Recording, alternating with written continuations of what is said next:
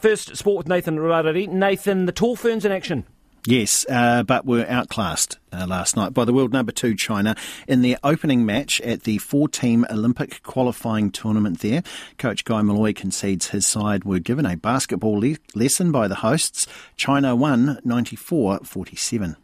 The Crusaders finished their European pre-season tour with a game against English club Bristol Bears this weekend, and former England international Willi Heinz says that it will be an honour to captain the New Zealand side. The Crusaders were beaten by Munster in their most recent Super Rugby pre-season game in Ireland and have made multiple changes to their team for the clash with Bristol as they look to give most of the squad a run.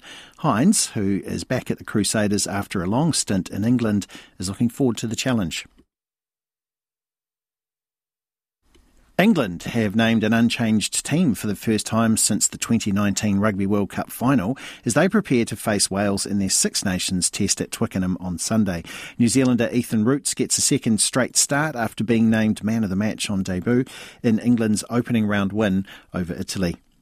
Medalists at the Paris Olympics will be rewarded with a piece of the Eiffel Tower, with organisers unveiling the hexagon shaped medals forged out of scrap metal from the monument.